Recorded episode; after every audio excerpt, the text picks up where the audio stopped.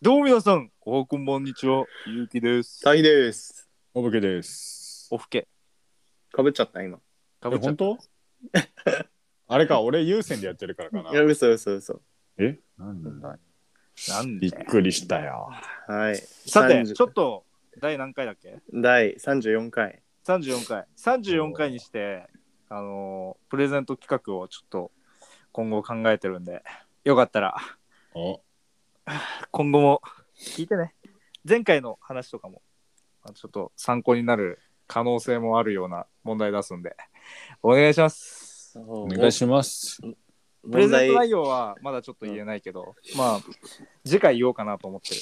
スコティッシュフォールドか、ラグドールか。あともうそう一つちょっとそれきついんで。はい。なんですね。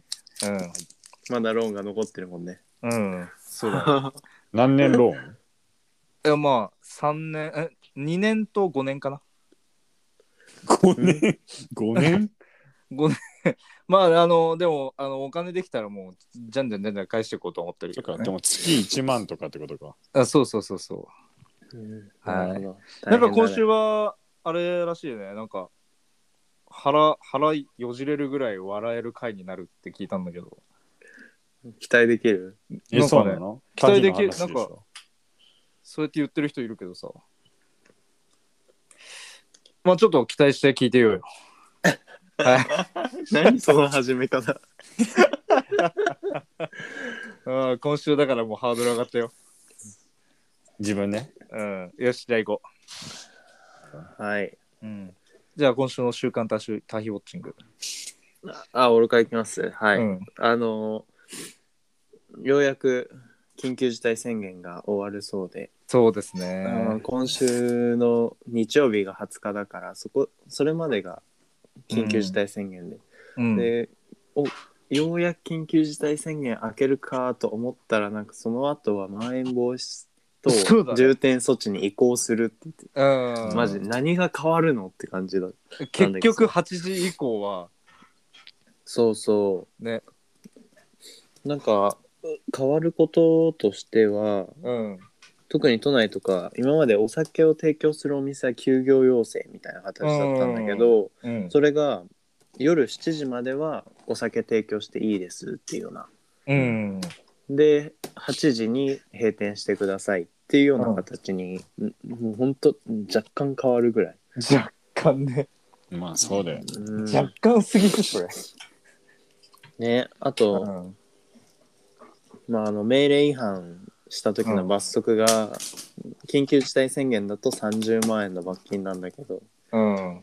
まん延防止だと20万が上限らしくて、そうなんだ。うん、そこも若干変わるみたいああ、それだけねなんかもう都内でも結構ね無視してお酒提供とか24時間とかやってるとこあるから、ね、もうやってるとこあるよね。うんカラオケだってそうだし。カラオケ結構やってるやってるとこあると思うよ、結構。カラオケ都内だとさカラオケの鉄人だけやっててうん。でこの前あの休みの日ちょっと行こうと思って行ったらうん。もう満席、満席なんだ。うん、もう1時間待ちとかうん。うん。で諦めた、あ、そうなんだ。うん、めっちゃ儲かってるなあれほんと、あー確かにね。そうなんうんなんか嫌だねこう真面目にこう守ってる人が損をするっていうのはうん。難しいなんか俺がよく行くお店みたいな夜、うん。まあ飲み行ったりとかするお店があるんだけど個人経営なんだけど一応うん表向きはやっぱりお酒の提供はしていないって言うんだけど、うん俺とかが昼とか食べ行った時に夜はやっぱりやってないんですかって言ったら「いや実はやってるよ」っつってだからな身内だけにしか行ってなくてああ、やっぱりやってはいるんだよね、うんそういうのなるほどね。でもそうじゃないと多分やっていけないんだろうなっていうのまはあそうでしょ、どう考話えて聞もい。てうん。思 うね一休とかはもうガンガンやってるもんねあ、そうなんだ。一休はもう23時30分までやお酒出してますみたいなうんもうバリバリ。リ宣伝してやってるよ。がっつり言ってる系うね。ーんそうなんだこれはこれでどうなのかなと思うけどうん。串カツ田中とか閉まってるよね、逆に。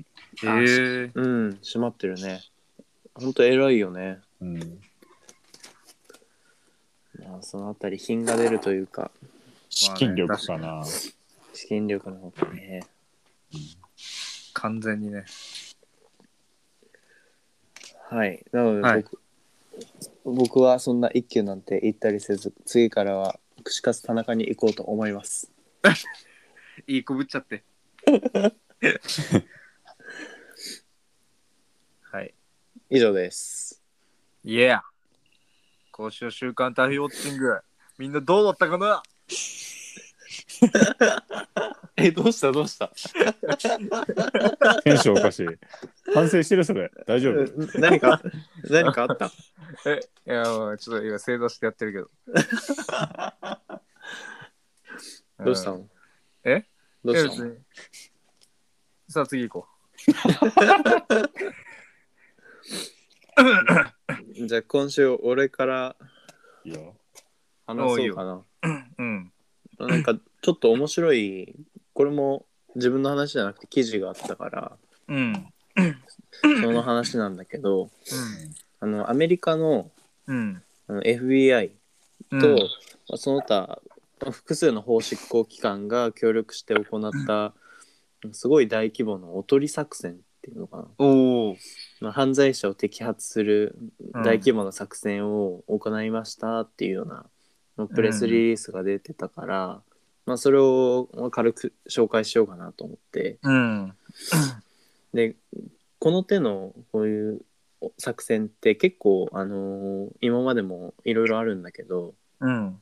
今回のすご特にちょっと変わっててで面白くてすごい、まあ、苦労したんだろうなっていう感じでで、まあ、結論としては、うん。あの世界中で、まあ、トータル800人以上うん。をい一斉摘発しましたと。えー。でそそれにあたって、うんもうものすごい量の麻薬とか覚醒剤の、うんい違法薬物を差し押さえたりうん。あと、他の拳銃とか、武器と武器系とかもすごいうん差し押さえして、まあ、過去に類を見ないうんレベルの成果が上がってますと。うん。ね、これもう一体どうやってそんな一斉にこんな大規模にね。やったのかっていうのが、まあ、結構面白くてうん。でどうやったと思う唐突すぎる。玉かける感じかな。でもまあそういうのしかないよね。玉避けるいや、玉玉、うんあ浜、なんか玉かける。あ鎌かけるううん、うん、まあなのかっていうとねあの、うん今回これ十数カ国が協力しててうん。でその中でも主にそのアメリカの FBI とあとオーストラリアの AFP っていうが、あの主導してやっていたんだけどうん。あのえっとね犯罪者がやっぱ使うまあ暗号化のチャットサービスっていうのをうん。うんまあ密かにこの 2, つの法執行機関で運営してうん。犯罪者に気づかずにうん使わせて、まあ犯罪者ってあのシグナルとかそのエンドトゥエンドでうあん。の暗号化の通信ができるその法き法執行機関にも見ら,、まあ、見られないようなバレないようなサービスをね好んで使うんだけど、うん。まあ、それを逆手にとってこうあらかじめまあバックドアっていうそのメッセージの中身を見れるような細工を施してうん。うんでそれを2年間ぐらい運営していたのねうん。今のって意味分かったまあ大体。あ分かっうん。たうんうん。あ俺は微妙。あ超超ざっくり言うと、うんその犯罪者犯罪犯者罪同者士がの作れる、あの、サイトを作って、うんみたいな感じってことでしょ。犯罪者同士でのさその麻薬の取引とかの連絡をするときに、うん普通のメールとか使ってるとそれって盗聴される危険あるし警察とかにも見つかる可能性あるからうんその連絡通信のやり取りを完全に暗号化してほかそのメールのやり取りをしてる2人以外が絶対に見れないようなうんそういう暗号化の暗号化するチャットサービスっていうのが結構あるのね。うんでそれをまあ2年前ぐらいからこの FBI と AFP があの実はこっそり運営していてああなるほどねもそうそうそううネズミ捕りみたいなもんだねもう、うんはっきり言ったらでその2つの法執行機関が使ってたあ運営してたサービスはこうバッバックドアって言って。うんうん表向きはあのエンドトゥエンドでその2社間の通信を2社しか見れないようにしてますって言ってるんだけど実は裏でその暗号を複合して見れるようにしていたとうー。んでその2年間の間うん全てのメッセージをこう盗聴収集してうん証拠を集めて一斉に摘発したっていう。うーんうんものすごい大掛かりな作戦だったらしくて、うんんいやーもうすげえなーって純粋に感動したんだけど800人800人人以上ええ一斉にだもんねうんそうそうで2年間もさ、まあ、うん運営してて、うんこの2年間の全部の使ってた人全員のやり取り全てをこうチェックしてうん証拠を集めて摘発ってなるからさ、うん、相当大変だったと思うんだよね。いやそうだろううね、んうん、で、まあ、このきっかけになる出来事っていうのがあってうんきっかけはあの3年前ぐらいにうんこのカナダのファントムセキュアっていう、これもあの暗号化のサービスなのね。うんで犯罪者同士でよくこのファントムセキュアっていうサービスで、まあ、ざっくり LINE, LINE みたいな感じ LINE とかカカオトークとかあるうじゃんんまあ、うんそんなようなもものも流行ってたんだけどそれを FBI が摘発した事件があってううんんで、まあ、それがスタートになってるんだけどうんその摘発されたファントムセキュアを使っていた犯罪者たちがあのファントムセキュアがあの FBI に捕まっちゃったからうんもうつ次何か他のやつ探さなきゃっていうふうになるじゃん。うんでそこであの、まあ、ここで鍵になっキーキーパーソンが一人いるんだけど、うんうんまあその人も犯罪者でもともと摘発されたファントムセキュアっていううんそのうあん暗号化されたつ携帯端末の、まあ、販売に携わってたのねうんそれを犯罪者に販売する役割、でその人があの、まあ、摘発されちゃってでその時その人が、まあ、自分でも投資して独自の暗号化通信のサービスを作っていたんだけど、うんうんまあ、それをあの、まあ、つか自分が捕まってしまったので、まあ、司法取引としてもうアメリカならではなんだけどうんその自分の罪を軽くしてもらう代わりにこう捜査に協力してああ売ったってことねそうそう自分のこの作った暗号化のサービスを提供しますっていうようなうん感じでまあそのサービスの名前はアノムっていうんだけどうんでこれを FBI に提供してあのささっきのバックドアっていうその法執行機関がいつでもそのメッセージの中身を見れるマスターキーっていうのを作ってうんでこのキーパーソンの人はもともとその犯罪者にファントムセキュアをの販売やってた人だから、この犯この犯罪者間のこの人脈っていうのかな、まあ、うまいこと使って、うんうん、今度新しいサービスできたよって言ってもう積極的に売り込んだと。なるほどねで最初オーストラリアで売り始めてでやっぱ犯罪者の間にもなんか口コミっていうのがあるのかあおわかんないんだけどこう、まうんあ、犯罪者御用達のサービスっていうことで、まうあ、ん徐々に広まっていったと。うんうんでこのそれから2年間最近までその他の暗号化サービスも、うんまあ、いくつか摘発されていてうんで特に今年大きいサービスが結構あのメジャーだった暗号化のサービスが摘発されて、うんなそれによってあのこのアノムっていうのがもともと利用者3000人ぐらいだったんでだけど、うんそれが3倍ぐらいに増えてええでまあ裏で FBI が手を引いているとは知らずに、うんもうあれよあれよと最終的情報をに、ねうん、1万人ぐらいうんアクティブユーザーが、えもうもうも うほんと芋づる式でどんどんどんどん、やばいねね、あのうんユーザーが増えてってうんで実際このサービスもさ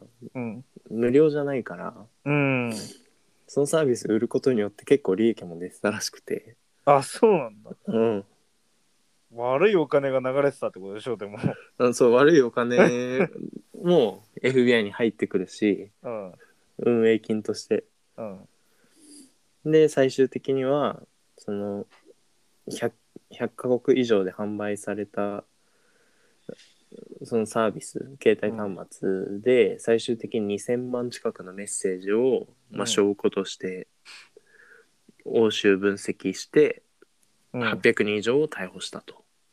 で逆に他のやつらはその逮捕できなかったやつらはまだ証拠がないんだうんうん。だろうね。人員もいないだろうしなうん。逆に一気に行くって言ってもさそのアジトみたいなところに行かなきゃいけないってことでしょああ、で、多分そのアジトにはさ多分武装したやつらが何人もいるからさね多分相当な数で行かないと無理でしょ、うん ってなるとあれだよな800人ぐらいが妥当かえだからもっと捕まえられてるのかなと思ってたのあーそんだけ確か情に報がさ分回ってたらまあでもね、やっぱり証拠って言っても本当決定的な証拠がないと、ああまあ割とね、確か捕まえられないしね。にうんいや、ほこれ本当に今まで類を見ないレベルのすごい作戦だから、うん、すごいね。うん、ちょっと感動しました、これで。 ええはい。っていう話でした。はい、うんなるほどじゃあ次は僕行きますどうぞ。いいよ。ちょっとこんな面白い話してもらった後に、ちょっと恐縮なんですけど。あのー先日、僕の彼女がワクチン2回目行きまして。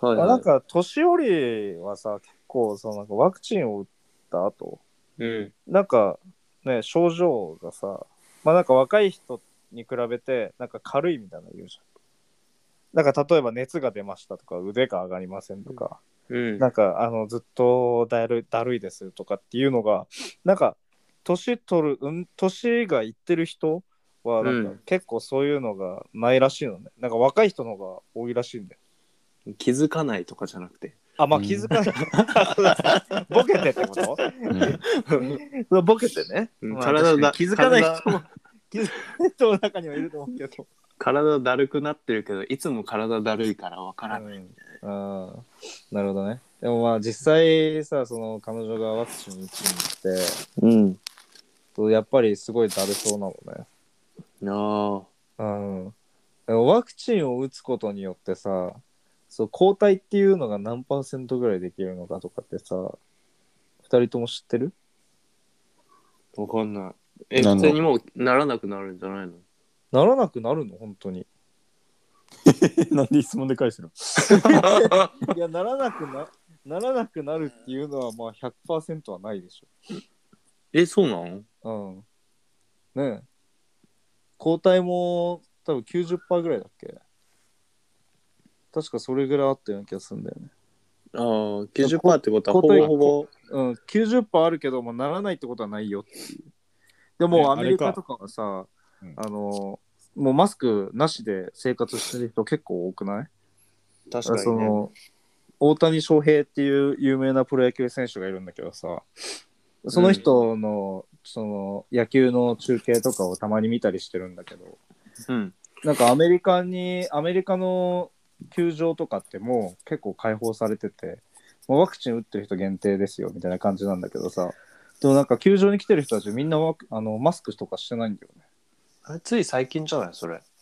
なんいかやニュもうースでつい見たような気がする。うん、あとなんかスポーツ観戦するならあのワクチン無料で打ちますよみたいなのっていうのもさ結構アメリカって多くないへえ、そうなんかうんでも日本もさもうそろそろオリンピック始まるしさ、うんオリンピックのチケット持ってる人を優先的に あのワクチン打ちますよみたいなのさや入れあげないとさなんか結局オリンピックのチケットとかもどうなるんだろうっていうのはさすごい気にならないああ、無観客になるんじゃないかな。まあね無観客でやるとか言ってるけどさ、うん。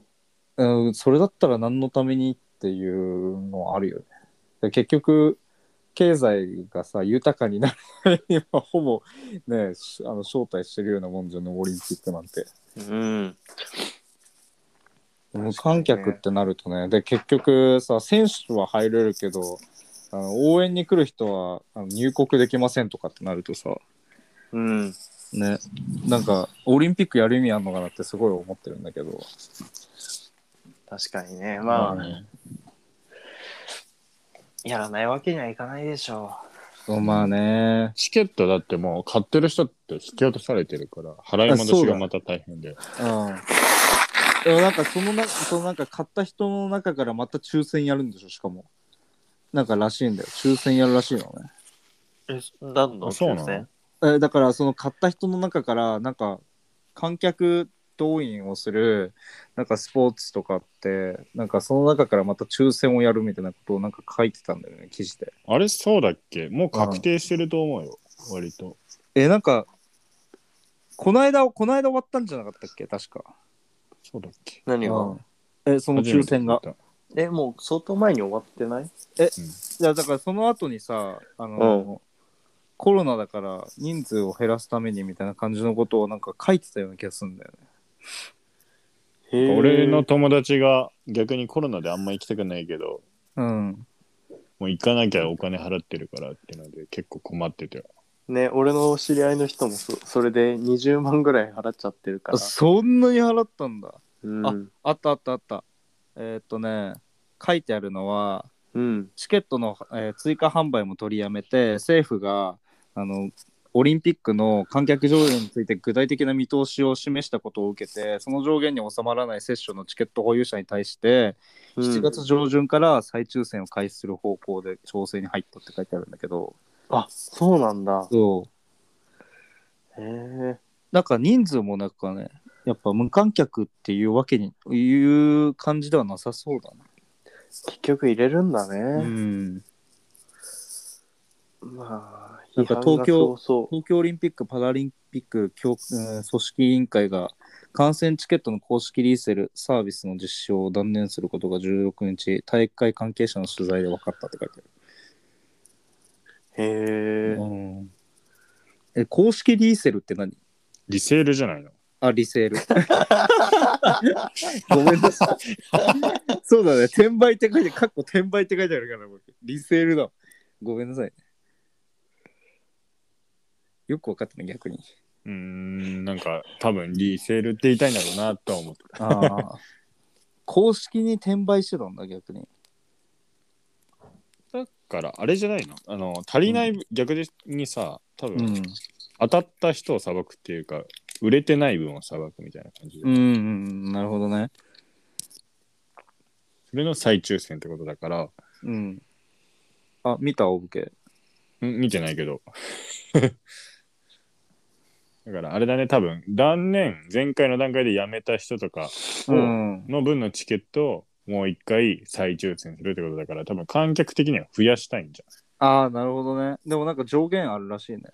ん。うん、でそのキャパまではうん。キャキパまではてないか書いらそうキャパがないまで行ってないから、てない、うん、それまでもう一回解体しといたら再抽選しますよみたいな感じでああ。てかさ、その前にキャンセル受付とかするべきじゃないかなって思うんだけど。多分1年前の段階で一回していてじゃうない,、ん。え、でも、あ、そうなんだ。じゃないかなへえ。あ、まあ確かにね、一度受付キャンセルなんかしたって書いてあるけど、うん、俺何も買ってないから分かんないんだけど全然あなんかその時しなかった人が悪いっていうのもあるだろうし。俺は抽選をしたよ。何買ったのえ、バスケ開え会バスケ式とうん、閉会式。 いっちゃん、いっちゃん倍率高いとこ行ってんじいや、正直さ、スポーツ系さ、見に行くよりもテレビで見た方が見やすくね。 ゃん。確か にね。水泳とかもさ。いや、で特にもやっぱさ、雰囲気がやっぱ全然違うじあうんあ、確かにね。ゃん。うん、生で見た方がさ。まあ、決勝ぐらいならまあ見てもいいかなと思うけど、なんか予選とかさ。あ予選はちょっと見たいと思わんな。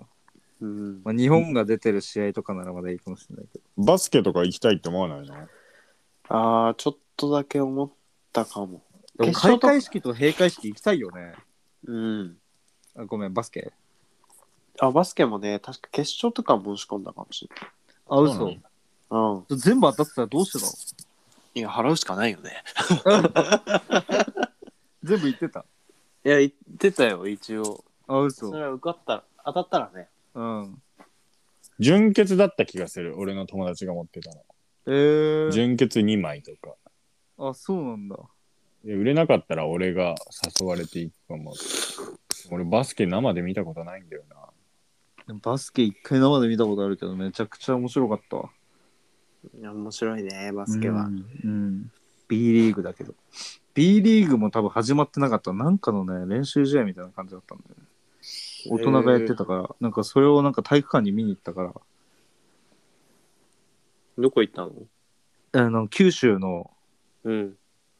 もうそう佐賀の体育館なんだけど、ちょっと名前をもう完全に忘れちゃったんだけど、 小学校6年生ぐらいの時だったから、うーん。そうなんか招待されて行ったんだけど、う。なんんかめちゃくちゃ迫力すごかっへえ。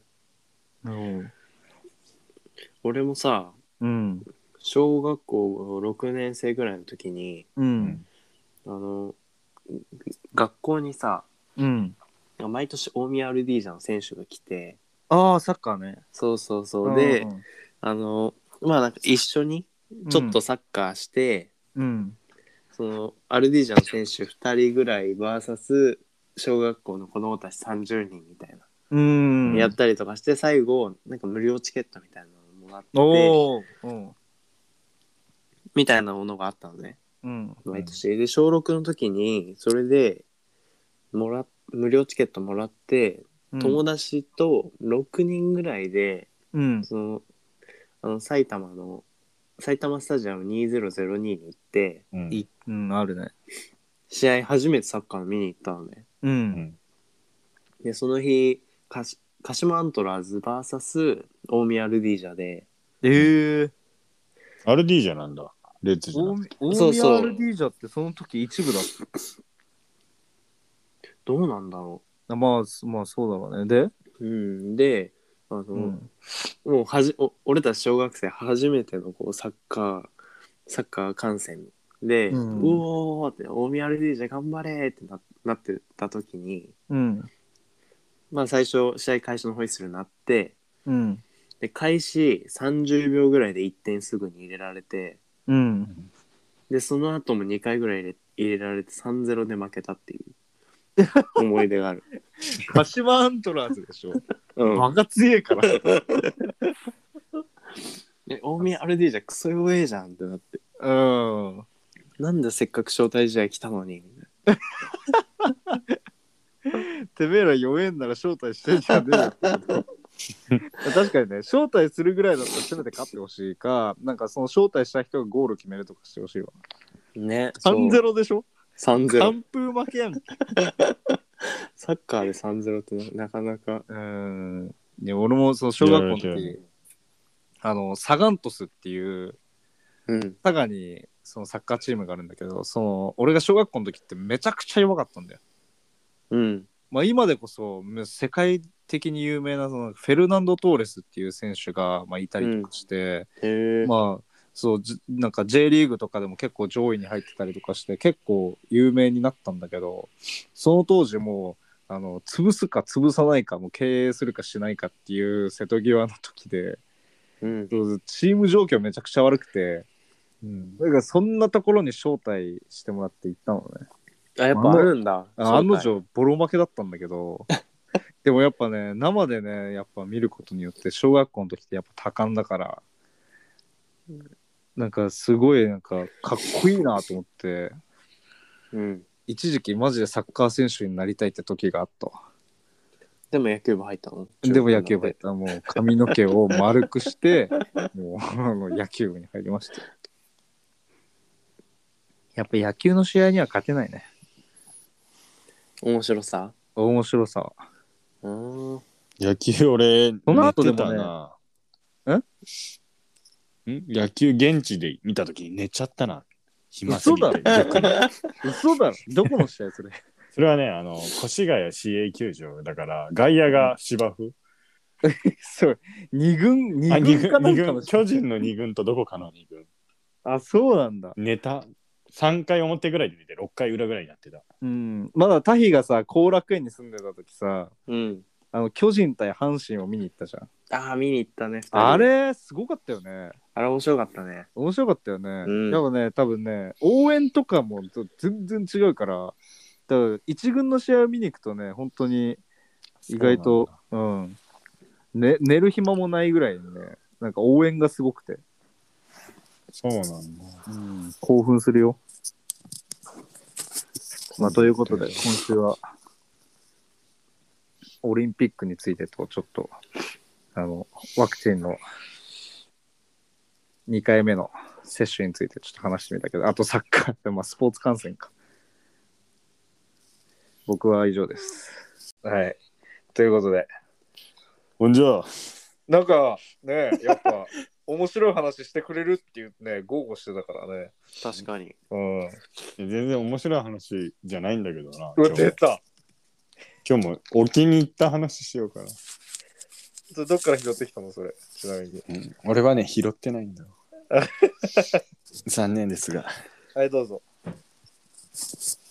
え、何の話そう。特にないんだけど。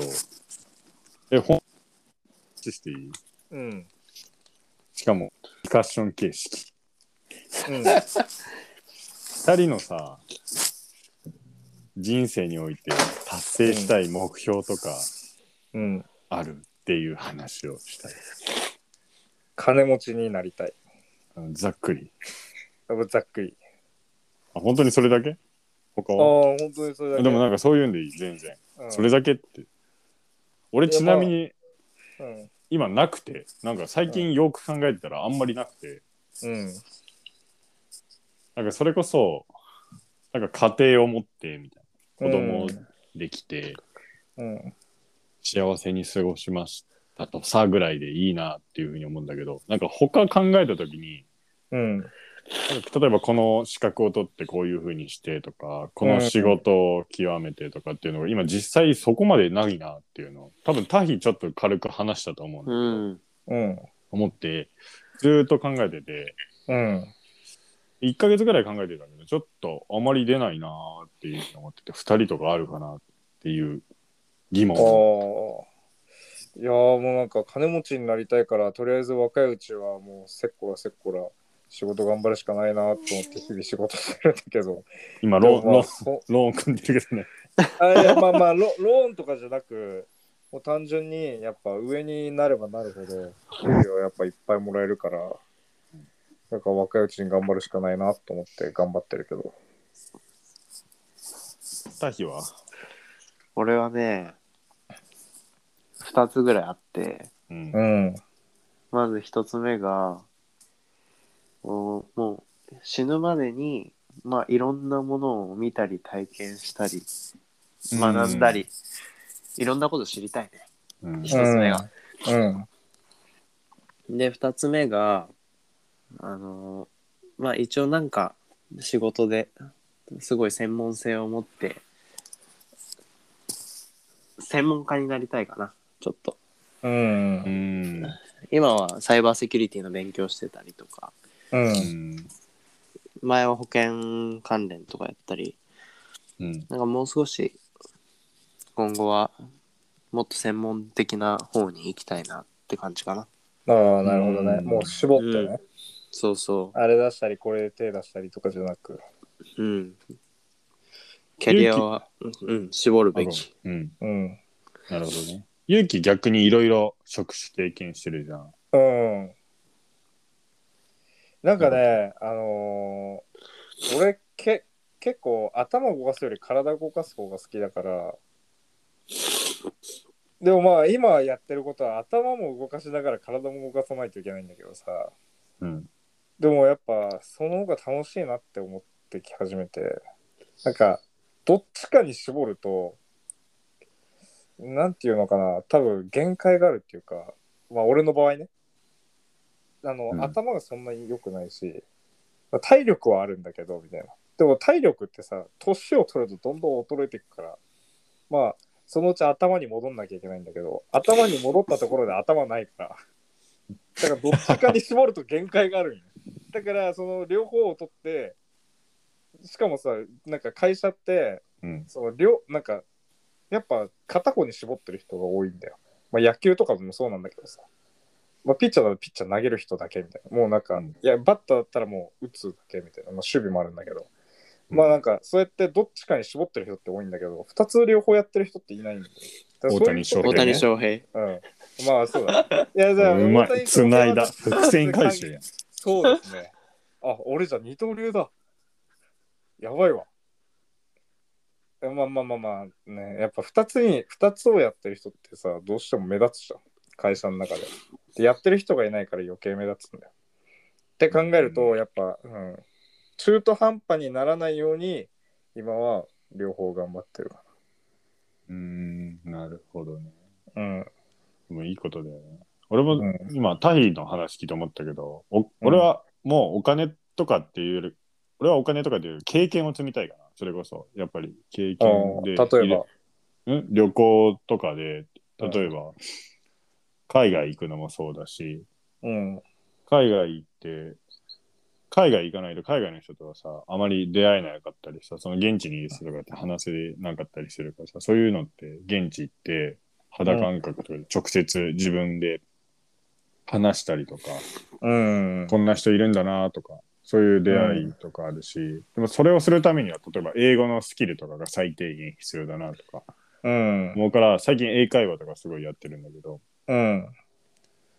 そういうのもあるんだけど、だから具体的に仕事とかで今、まあ、やってる仕事を極めるっていうのも一つの手なんだけど、実際なんかそこまで考えてなくて、なんか別のことも経験してみたいなっていうふうに最近思ってきて、それがただ実際に何を経験したいのかっていうのはないなっていうのうん。が悩みの26歳。き起業すれば。ああ、でもね、ちょっと考えた。それタイ言ったよね。なんかこういう事業やってみたいよね。いや、うんてか、こういう、俺、今のまさにコロナ禍でこういうことやりたいんだけど、みたいうんな。話とかしたけど、でも結局矛盾というか、何かやっぱり障壁、実際行うにあたって、目に見えるも障壁があって、うん。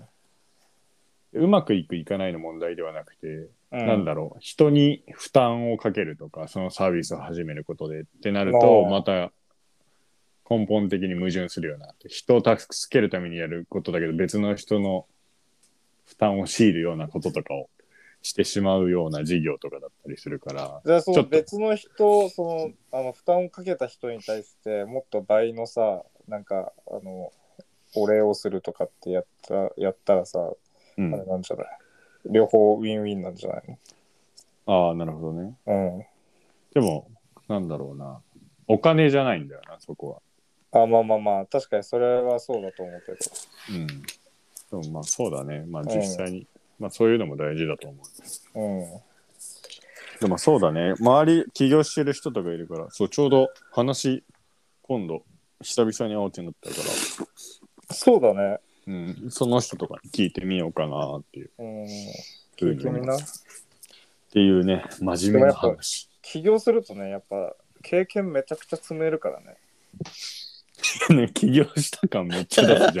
いゃん。やちょなんか起業した人の話とかもさよく YouTube とかで聞いてるとなんかあたかも自分が起業したみたいな感じわかるわかんないよね、なんか、 わかるよ。よくわかるよ。うんまあね。っていうね、話ですね。で面白い話はえ、それが面白い話。ええ、面白くはない。じゃ面白くないって言ったら。面白くはない。お前ら喧嘩するなって。おいお前反省しろ、マジで。はい土下座土下座、ゆうき、マジで。そう、いろいろ迷惑かけてるからね。うん、ごめんなさいまあ、許すけど。えー何何がごめんなさいなの何はがい、ということで、今週はここまで。何がごめんなさい。いやー、今週もね、結構話したね。もう43分でだって。ということで、次回もお楽しみに。ほんじゃ、ままたなま